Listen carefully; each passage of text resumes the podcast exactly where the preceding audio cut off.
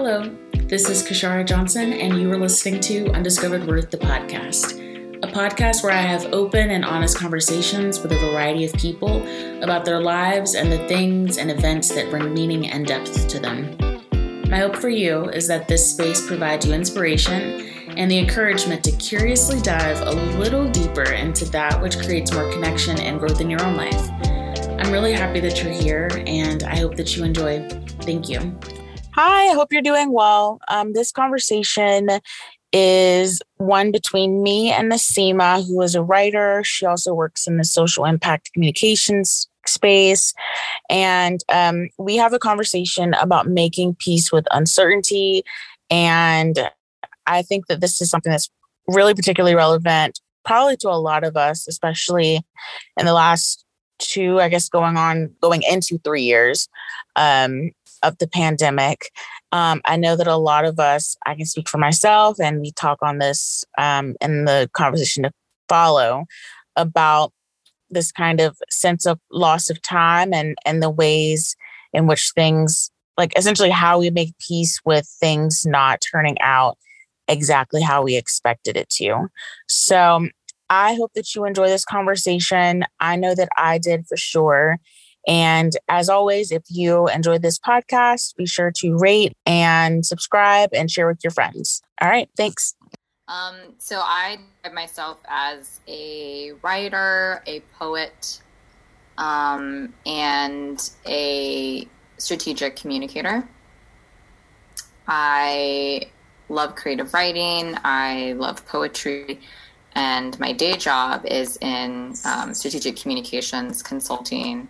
I do like content and digital media work uh, for social impact clients. Um, so I support nonprofits and philanthropy organizations and like change makers. And so um, I just really love building my life around storytelling and social good, essentially. Um, and I'm very fortunate to to have found a position that allows me to bridge all of that together. Um, I also identify as a Muslim woman, um, daughter of immigrants, um, Eritrea. There's like a whole host of, of things there that I identify with. So hopefully that makes sense. Yeah. I think those are all the ways that I would just describe myself. Um, I'm definitely like, I would also say a creative that has been struggling in the pandemic. Mm. Um, and trying to get in touch with what creativity means to me. Um, a lot of my identity has been shaped around being a writer and outside of work. Um, I don't feel like I've been writing as much in the last like six or seven months. And so in some ways I feel like I'm having a bit of an identity crisis and trying to understand uh, what is going on. And, you know, the pandemic has been challenging all of us in different ways. Um, but I think the isolation, the stress, I'm not sure what it is that has been challenging me in terms of like understanding the role that writing has in my life and what I feel like I even have to say or what I should say or not say mm. has been interesting, um, to say the least. But you know, I've shared that with a number of friends and, and other writing um, partners, and, you know, they've all challenged me in the fact that I can still be, I, I can still identify as a writer, even if I'm not always writing or even if the frequency that I am writing has changed. Um, so I don't want to let that too quickly, but I will be honest and say that that is and more accurate depiction of where I am and how I feel about myself. Hmm. When, since you're not writing, do you have like another creative outlet? Or is it just kind of been full stop? Yeah. So because writing, my relationship with it has changed over like the last year of the pandemic. Um, I decided that I wanted to maybe explore other forms of, of art and creativity. And so I signed up for an ink drawing class um, at like a local art uh, school near me, and uh, it's weekly, and I've gone to three classes so far, and I really loved it. Um, I used to really love drawing and painting when I was a kid, and I like thought about being an animated cartoonist, or like, you know, I always wanted to write children's books, and so this would have been like, oh, I could also illustrate my own books. And so returning to that and reminding myself that I have other ways of being creative um, has been really nice. And I think that having that structure of like once a week and you go to this, and it's it's not virtual, which was really important to me. I wanted something where I'd be out of my home, connecting with other people, learning, and disconnecting a little bit from, you know, social media was really, it's been really helpful so far. And I'm excited to continue that journey over like the next few months.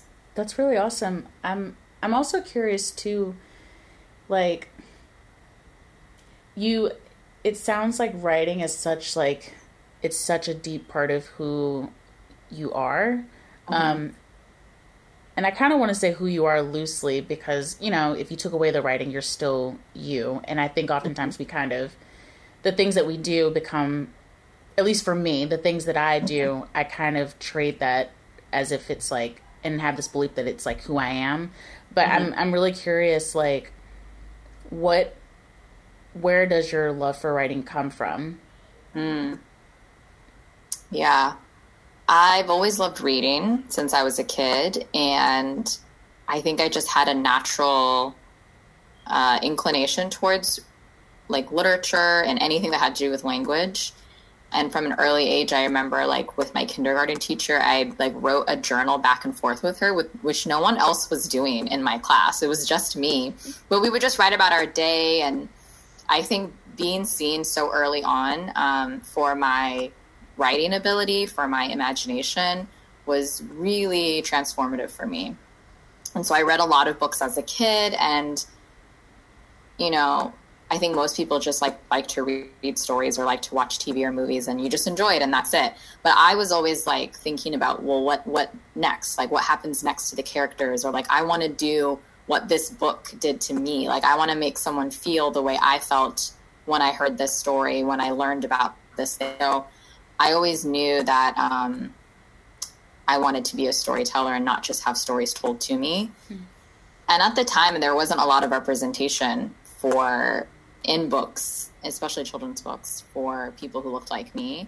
But I did my best to identify with the stories because, you know, there's always universal messages and themes in, in books. But I knew that I wanted to write stories that, like, were fun and adventurous or mysterious, but just also featured, you know, people who were not, you know, white girls or white boys all the time, mm-hmm. um, or Christian. Um, I didn't see that representation, but I didn't know how that was going to change or what I was going to do about it. And for a while, I was still pretty whitewashed with the stories that I wrote. I definitely was writing about characters that doing things that I did not do, that were not relatable at all, but I just felt like that was what you were supposed to do. Um, And so I think as I got older and dealing with my own internalized like racism and Islamophobia, I had to admit that the writing that I have, was doing was not authentic, and it wasn't going to get me anywhere, and that there is a desire and there is a demand for more diverse stories and more diverse, diverse voices. I had to just not be afraid of what it would mean if I wrote them, and like maybe how I would be perceived differently. Um, and so that's been a journey too. Once I decided like, oh, I need to be much more real. I need to be more honest about the stories that I want to tell. And I need to stop trying to write the same stories that have always been told. Mm-hmm. Um, um, but that's hard, right? Because there's a lot of personal, uh, there's a lot of personal traumas and personal insecurities that come into play when you try and write stories for underrepresented communities, um, because then you feel this pressure. And I think that pressure I definitely dealt with a lot before the pandemic. And then I think over the last few years, and especially the older you get, the more jaded you get, the more critical you get of what you do, you're just like, what are you even doing? Is this really important? Does this matter? Um, do you even think about things the same way that you did ten years ago? Um, like I was always so gung-ho about everything I did and thought everything I wrote was brilliant. And now it's like I pick apart everything that I do. I pick apart um, every idea I have, because, you know, you see someone else do something and you're like, oh, that like, that's better than what I could have thought of, or that looks really close to what I had in mind. And so maybe I should just let them write that story and not me. And so that's definitely something I've been grappling with over time, um, and separating myself as just a person and then as a writer. Like, what does that even mean? Um, if I don't write, am I truly living? Am I living if I'm not writing? Like, what is the relationship between those two? Do you always have to write about everything you, you experience? Maybe some of those things are meant to be private, you know? Sometimes I think about maybe that's why some of the things I've been working on have been a struggle for me. It's because they weren't meant to be public. Some of the things maybe you're meant to just write for yourself and document and, and, and own what happened, and then you move on and find something else maybe that resonates with you. So that's been an interesting journey for me, is figuring out when the writing should happen and when it should just be you existing, you know, like maybe that t- sometimes is enough. Mm. Do you um, write a lot about your culture? I think you were breaking up a little bit at the beginning. Mm-hmm. Um, so in case you're breaking up just a little bit, can you talk a little bit yeah. about your culture if you're comfortable? Yeah. Yeah, I think as I've gotten older, I've become more interested in talking about and writing about my culture. I think I started it mostly in college. Um, I, I majored in journalism and global studies. And so global studies gave me an opportunity to really like, really like hone in on, like, I want to write about, you know, African cultures, and more specifically East African, Eritrea, which is where my parents are from, which is really um, because it's such a small country, and purposefully the country, uh, does not want a lot of attention and does not allow media and and all of that to really, uh, you know, share what's going on there. So um, I just decided, like, okay, so at least I knew that any contribution I made would be important, you know. So I tried to write essays and papers about politics and, like, human rights there, which is tricky. Um, you know, for my thesis in college, I interviewed Eritrean refugee women in Phoenix, Arizona, where I'm from, um, because I just wanted to have stories be told. And then, you know, after that, I've written articles, I've written some poems about Eritrea and the refugee crisis, and it's been really therapeutic to do it, but it also sometimes just feels like, is this really performative? That I'm like, ooh, I have a culture, and like, I'm going to write about myself being caught between these two worlds, and Um, you know, all of us in the diaspora are like writing these like really passionate stories and poems, but like, what is it really doing? Like, are we really helping? Like, can we really change the situation back home? Like, I don't know, you know, but you just feel like, well, I'm a writer, and so this is what I do. This is what I have to offer. Um, but that's kind of how I've been able to bring culture into the work that I do. Um, I find that this is like, oh man, this is kind of right up my alley. This whole idea of, should I share this? Is this like, it, is this changing anything? I have such a strong passion about people, women specifically, but just people in general sharing their stories, especially people of the global majority, mm. because when you really sit and think about in the, the history of rec- like recorded history, how little is actually written by us, for us, about us, through our lens. It's so small, mm-hmm. relatively, partially because it's been intentionally erased, you know? Um, so I think your work is incredibly important. I think I, I tell all of my friends, like, write, create, share as much as you can, mm. because there needs to be some record that we existed. Mm. You know what I mean? Yeah. Because otherwise someone else is, it's, it's, it's, like, I wish that people, like, my ancestors who were enslaved here, like, had, were able to write about mm-hmm. themselves, and there was, like, some kind of something to pass down, but there's nothing there. Like, there's so yeah. much, like, wisdom and goodness that could have been, mm. you know? And, and when you think about how much is erased just from colonialism and, and the slave trade, and, you know, and all of that, I've, I could go on and on, but I think yeah, that it's yeah. really powerful to continue writing, even if you think e- I tell people, like, even if you don't, and even myself, like, even if I'm not sure if what I'm creating is, like, meaningful or purposeful, or even if I'm not sure if it's good, or, like, mm-hmm. despite my own insecurities and in everything, in anyone, like, it's just, I'm, like, an avid journaler. Mm-hmm. Mm-hmm. Same, same. So, I'm, like, I just imagine maybe one day, like, somebody will come across it and if it survives a few hundred years, and, and there'll be some re- recorded history of a Black woman that existed yeah. in Atlanta during this particular time in history. So, mm-hmm. yeah. Yeah, no, that's, that's real. Like, I think, you know, it's one of my regrets in terms of, like, my family has so many stories, um, and they're not really written anywhere. And I, and so many people in my family would tell me, oh yeah, you're the writer, you need to write all of our stories. And I'm like, when, when are we gonna do this? Like, we, we're, we're spread all over the place. Like, naturally that's what happens with, um, you know, refugee asylum seeking communities. Like, they're everywhere. So, you know, it would be great if we were all in the same city, same neighborhood, and I could visit them regularly and slowly, you know, document, but that's just not possible. And so, um, you know, we're more oral, right? Everyone tells stories when they come together, when they have coffee ceremonies and people just chit chat. And, um, you know, there was always a language barrier too. Like, growing up, I didn't always have the strongest understanding or fluency of, um, our language, Tigrinya, but as I got older, I understood more, and I started to really, like, want to spend more time uh, with, you know, my elders and my aunts and uncles and my grandma. Um, my dad's mom, particularly, she passed away in twenty seventeen, but she was, like, a huge record of stories in our family. And I always was curious, like, how she remembered so much when she, considering how old she was, but, you know, like, she would mix up people's names, but she had such a good record of things that were from decades ago, like what people wore and, like, where wow. they were in the room.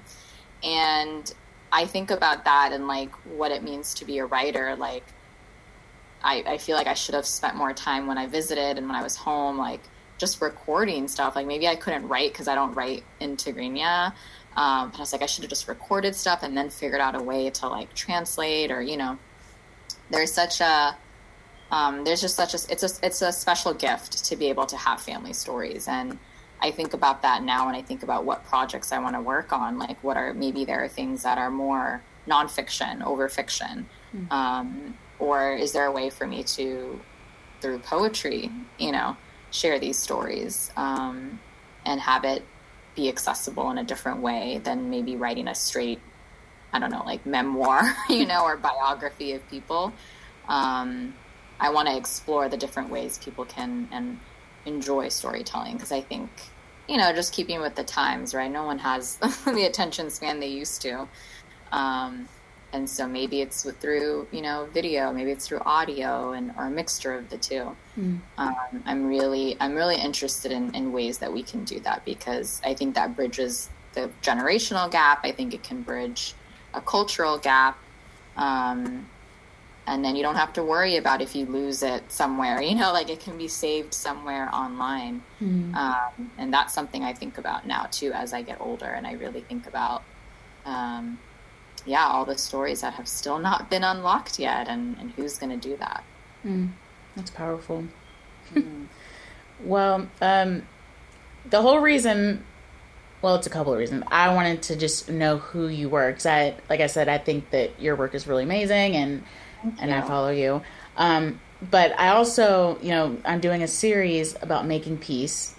Mm. And it's about making peace, and whatever, like, people can bring up whatever topic that they, when they think about what it looks like to make peace, and some things that they've made peace with in their lives, and, and maybe mm-hmm. with others.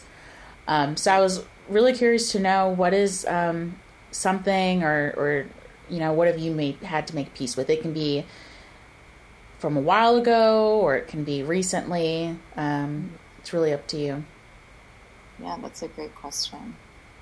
Um, I think I would say I am learning to make peace with uh, the uncertainty of my life right now. Mm-hmm. Um, in many, in many ways, like, I... I, I held on to a lot of frustration and resentment of what I feel like the pandemic took from me. Um, you know, I turned thirty in the pandemic, um, And I always had a lot of um, expectations around what I would be at that point in my life for some reason. Um, I assumed, you know, that I'd have a book published. I assumed that, you know, I would be married. Like, I, I just, there were a lot of different things I thought I would have achieved um, uh, during that time. And it's still something I'm grappling with now of like, these two, it's now been, we're entering what, our third year of the pandemic. Um, and I still don't know what my life is going to be. I don't know what is happening. Um, you know, I'm, I'm living literally month to month in my apartment. Um, I, you know, I started a new job in the pandemic, and I'm someone who's very like, I like to plan things out. I like to know and line everything up. And this was something I did not plan for, and no one planned for. And so I've had to just make peace with the fact that I am making the best decisions I can with the information I have right now and with the situation that I'm in. Um, but sometimes you feel like it's not enough. Um, and you're like, should I continue to live where I live? Should I go home? Um, should I move somewhere else? Like, what, what is this all about? Like, am I going to be alone forever? Like, am I ever going to find, you know, a relationship, uh, like a long-term relationship to be in? Like, I don't know. Should I, like, will I have roots anywhere? I don't know. All of that kind of just swirling in my head, um, really, and I think especially with the winter, it just really just sunk me into depression, to be honest.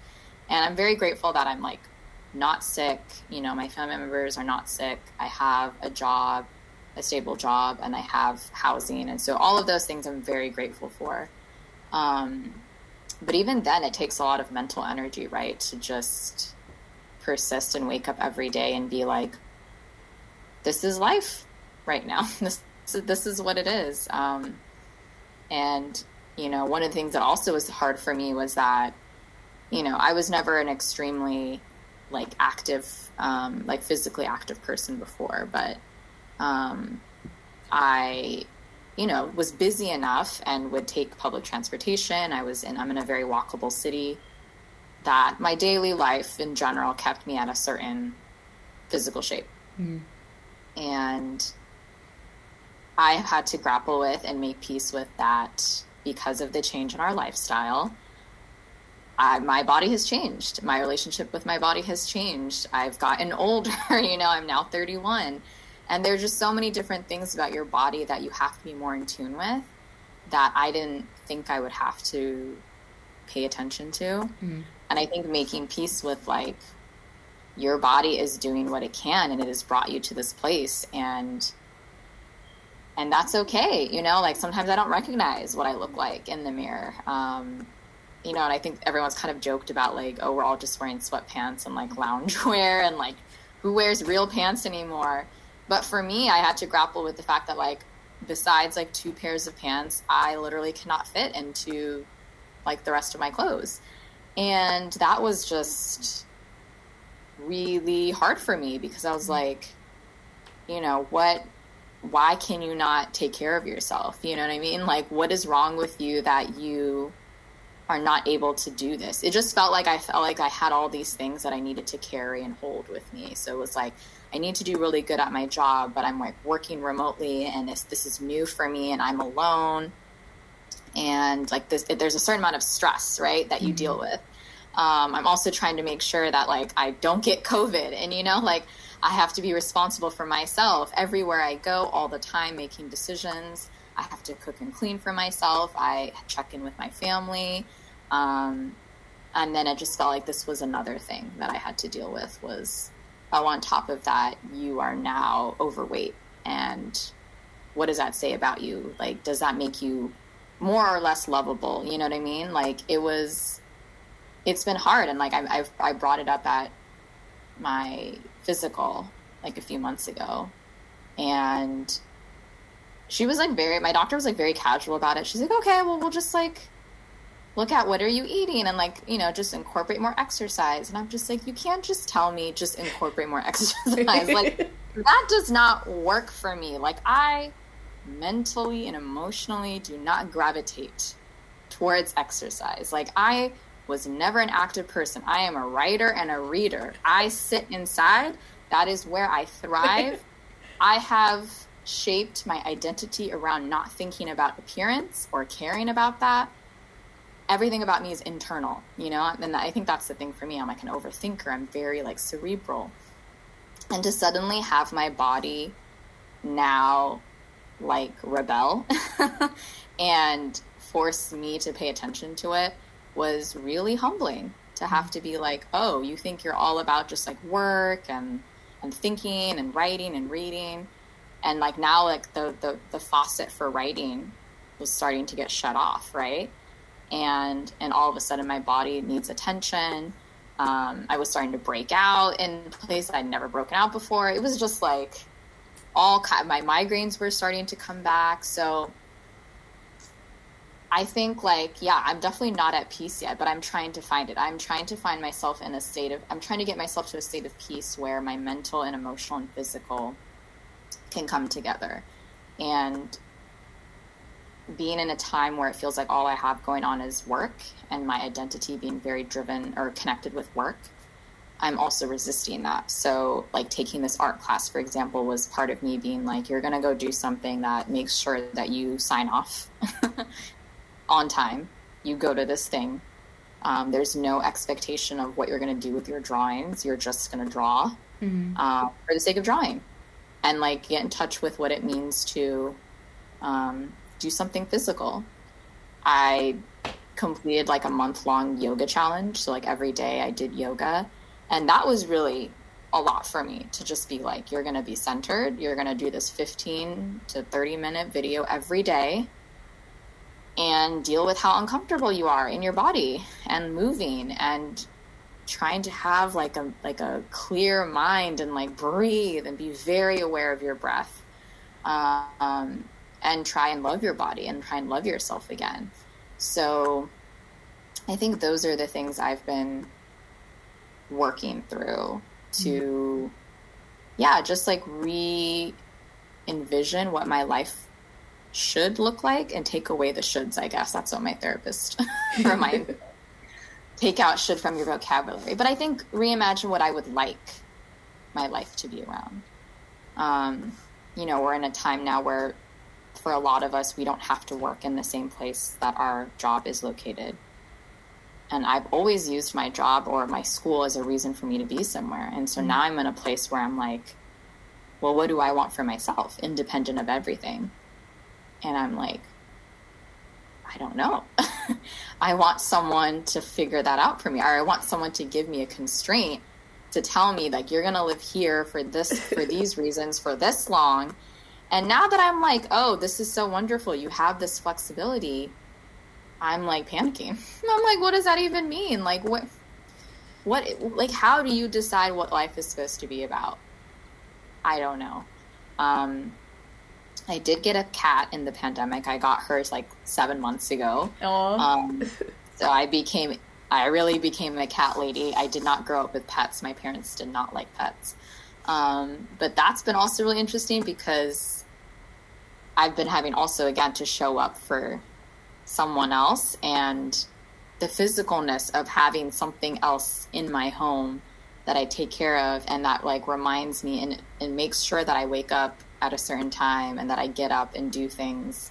There's something really, um, something very therapeutic, despite how moody she is. I, I appreciate what I'm learning from having a little animal that takes me out of my head, because I think sometimes I live too much in my head, and I'm trying to really, um, yeah, embody the fullness of the human experience. And I think when you live alone, it's hard to do that, you know? Um, I do see people from time to time, for sure. I'm not like a total recluse, but Uh, it's not the way it used to be. It really isn't. Um, and continuing to live alone has been somewhat of a, like, me, like, it was a strategic choice to stay living alone, I think, just because there's a lot of risks, you know, the pandemic of, like, mm-hmm. bringing other people into your home. And then now I work from home, and, um, yeah, so, so not at peace right now, but it's something I'm on the journey to having this year is my hope. Yeah. I, um, I have yet to talk to, I think that, that whole, the whole, this is just so good because I feel like I probably did went through a lot of different. You did, but it's yeah. many of the things that I've been thinking about, but I haven't had the words. It's just mm-hmm. been like feelings, you know, mm-hmm. um, because I'm twenty-eight, I'll be twenty-nine next month. Mm. And I've been thinking about this, this, the, first of all, I can't believe it's been three years. We're in year three. And oh, wow. so I'm like, this is three years of like, I could have been doing traveling or I could have been mm-hmm. doing something else. Yeah. And I've been feeling this like kind of sense of anxiety and yeah. I couldn't quite figure out where it was coming from. But um, last or earlier this month, a friend of mine had a birthday. And so we went out for her birthday party. It was, wasn't really a party. It was like a dinner. Mm-hmm. And when she, they, somebody asked her like, oh, well, how old are you? Mm-hmm. And I could like, first of all, she's like twenty-six. So I'm like, mm-hmm. you're a few years behind you, you know, yeah. but she, I could like see like the shame on her face. Like mm-hmm. you could just tell that she was uncomfortable. I realized that some of my own anxiety, yes, it's because of losing out on three years, but I, I've also mm-hmm. struggled with, you know, my body's changed too. And I realized that part of it is like, for me as a woman, you know, it's, it's acceptable to tell what your age is in society until yeah. around twenty-six, twenty-seven. And at that point, then it's like, mm, okay, you're still in your twenties, but mm, yeah. So to miss out, for me, to miss out on three years, I've had to wrestle with, like, this fear of, like, invisibility in a mm. way, you know? Mm-hmm. Does that make sense? Yeah. So when you're talking about your body and about, you know, the pandemic and what things could have looked like, you know, that's just what that reminds me of. Mm-hmm. Yeah, I've I've debated with friends about, like, when is the – when – is that like there's no best time, but when would have been the most convenient time to be in the pandemic, right? Like what ages would you be willing to let go of? Because for me, having my twenty-ninth and thirtieth year, I felt really robbed of that. Um, and I would say like, you know, I feel like twenty-six, twenty-seven, I could have let those go. Like, I'm fine with that. I'm like, or maybe the years right after college. But I'm like, no, when I think about that, like those years are critical. Like the first couple years out of college, you're establishing yourself. You're trying to figure out with whether the thing you studied is actually what you want to mm-hmm. do in the world. Um, you know, twenty-five, twenty-six, I was in graduate school. So I'm like, ugh, what I would have wanted to be in school during a pandemic. Like I just, I can't even imagine. Um, and then my first job, like my first job experience after that. So you know, I don't think there's any good year, but I think for women particularly, having it be around the late twenties, early thirties is particularly vulnerable because if you're not already, at least for me, like in a relationship, you feel like, you, like that's it. Like, what are you going to do? Like mm. everyone, I have so many friends that got married or engaged in twenty nineteen and I'm like, wow, you guys really did it. Like you landed it before everything shut down. I had a major breakup in twenty nineteen. So I was like, I did not plan that well, but of course it wasn't about planning. It was about making what I felt was the best decision for myself. Um, But it really sucks to feel like, you know, everything shut down when I had full intention in twenty twenty, you know, because I was then living alone for the first time. I was going to actively like create the life I wanted and I was going to host people in my own home. I wanted to have like open mics. I wanted to have board game nights. I wanted to invite people over. I wanted to really create this like creative community that I felt like would nourish me and hopefully connect me with similar-minded people. Um, and then the pandemic happened. And so I went from big, big dreams to just complete isolation, complete, uh, yeah, just it was the opposite of everything that I had intended to do. And so it was hard on a number of levels to feel like as someone who likes to plan things and see results, to feel like, oh, it doesn't matter what you wanted, this is what you have to deal with. Um, and that was scary. And at the time I was like, am I going to see my family? Like, are they even going to let us board airplanes? Like, there was so much like chaos and confusion at that time that I was like, oh my God, this independent life that I'm so proud I was able to cultivate, you know, because for people in my family and in my community, like, girls really don't leave home for no reason, you know, like they want you to stay with them until you're married. They're like, why would you bother? Like, why would you waste money? You know what I mean? Like, what are you doing that you need to go live by yourself? And, you know, I'd have different family members. Like, my parents were supportive, of course, but like, you know, they also were like, don't you want to come back? Like, what, what, what is, what is so great about living on your own that you can't do with us? Like, what, what, what is it you're doing? Um, and you know, there's, so there's a lot of guilt as like the eldest daughter, daughter of immigrants, that I had to like suppress, but I was very proud of myself for this life I live. And then the pandemic made me like, be like, are you sure? Is it, do you really want it that badly? Do you really want to suffer alone to prove what, you know, like, who is this helping? Like, is this really what you want for yourself?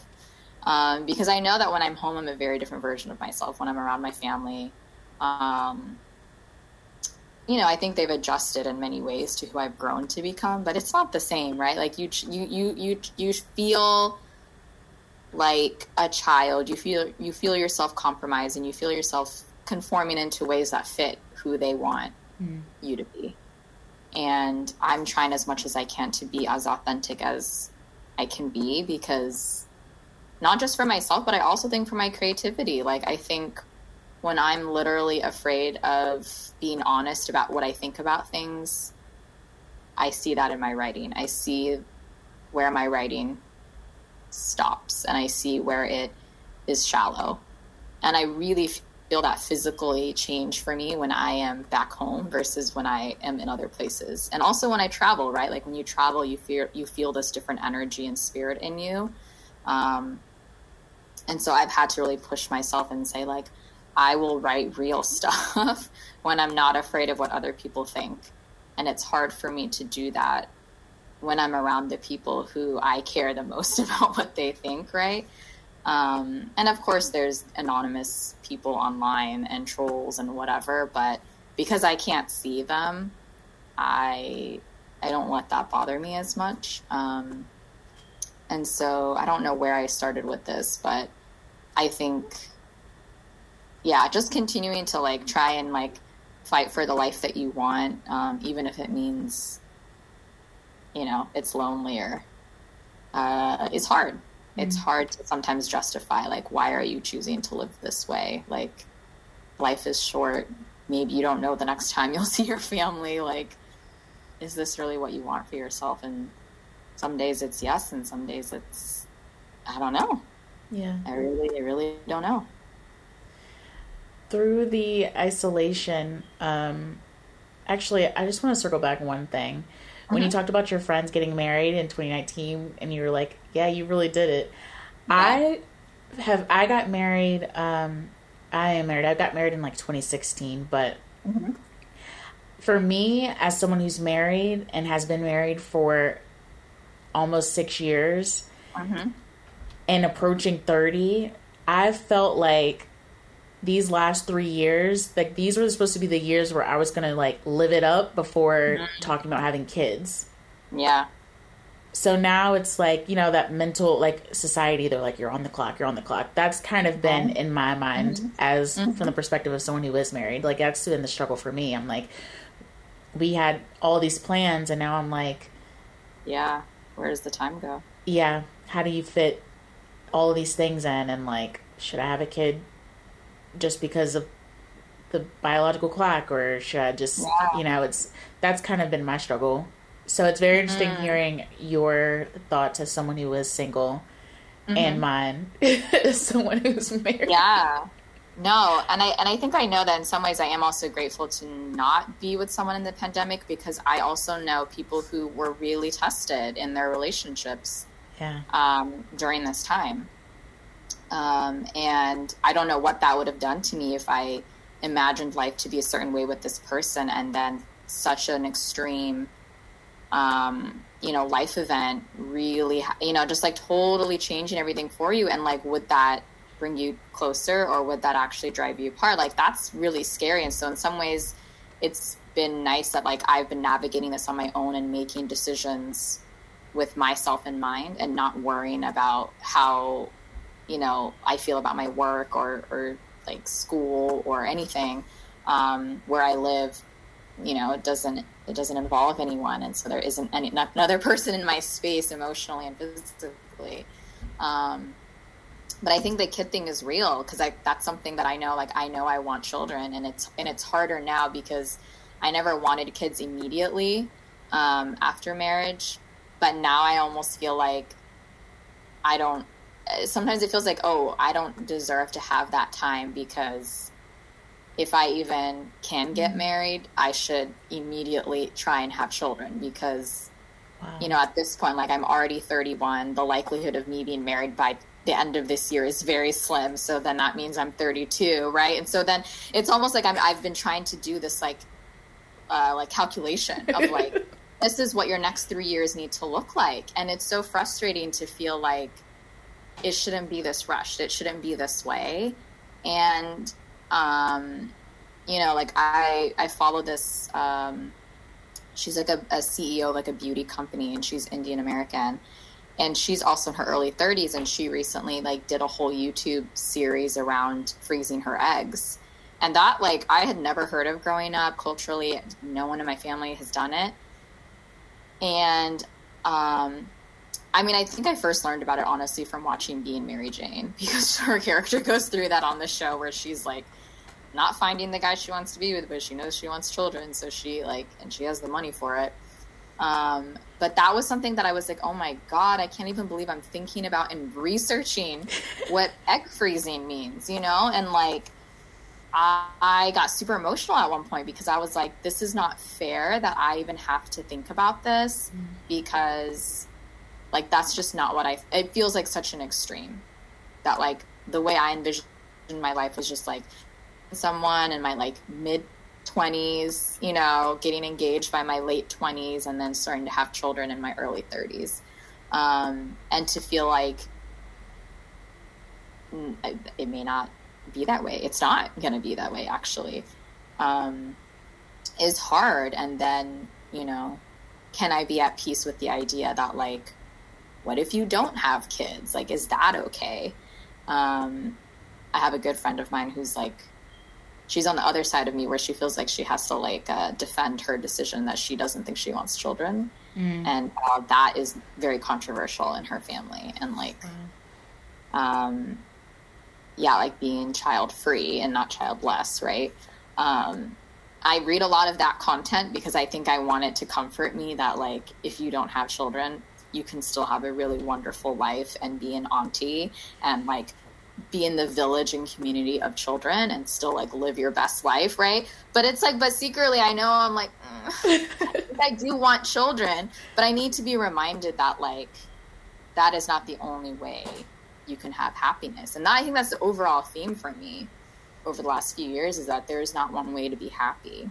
Mm-hmm. Um, And can you be okay with that? Because I think I'm not going to reach a state of happiness, right? Like, I think the happiness comes from just finding moments of joy, even when it's uncertain, even when it's stressful, even when it's isolating.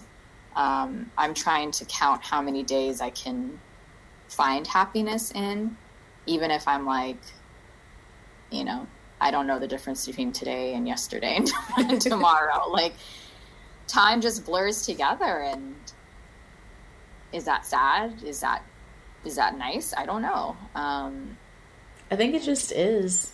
Yeah. Just sitting with it. And mm-hmm. is that okay? Like, every day doesn't have to be magical. Every day doesn't have to be exciting. Um, but am I still healthy? Am I still here? Am I still alive?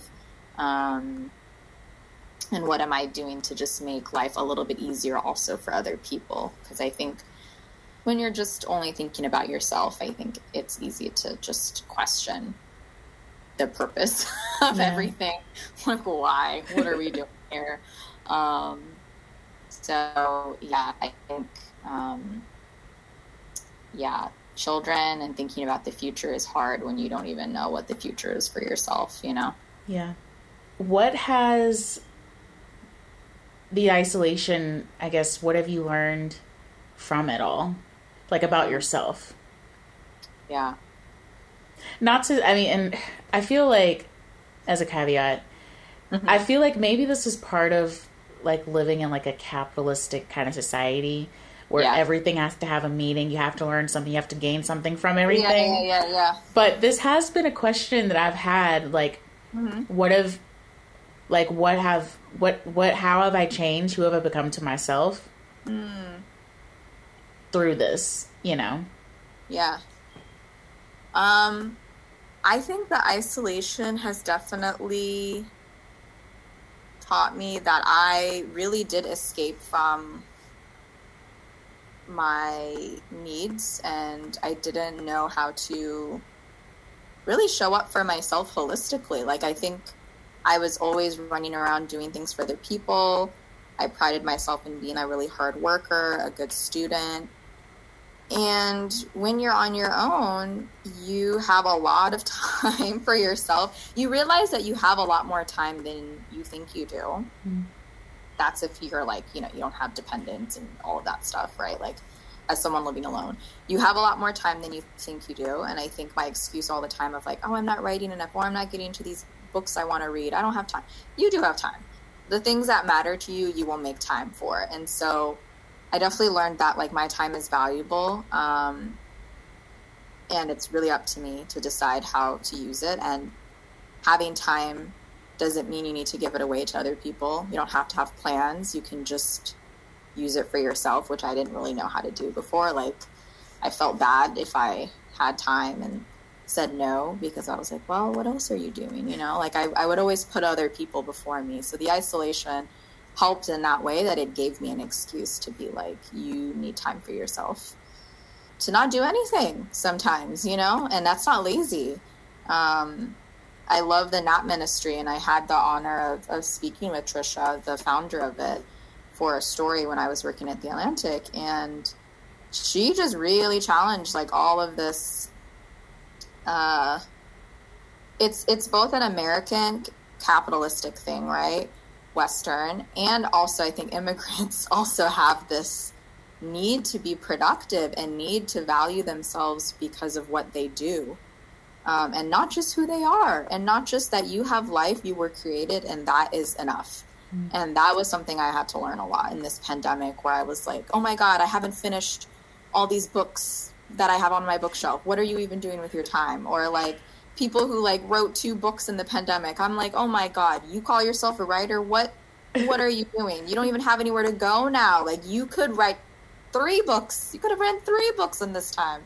Um, and so, you know, I had to learn how to be less hard on myself and just enjoy moments, because I don't think I was doing that before. I think I was just like, I'm in D C, and it's like everything is moving fast and people are doing things and whatever, and you're all out trying to like just be impressive and work hard. Um, and now I'm really, it, yeah, now I'm really valuing like time to just like rest and take a walk and uh, play with my cat and make food that I enjoy eating, and learning about things that don't have any, there's no like purpose necessarily. I just want to learn about stuff. Like, I'm just taking this ink drawing class. I'm not going to suddenly become, you know, an illustrator, but I just, I want to do it. And so I appreciate how things have slowed down for me to just, you know, reinvent what I think my life should be like. Like, I think there was, I thought there was one answer, and that I was supposed to be trying to achieve that.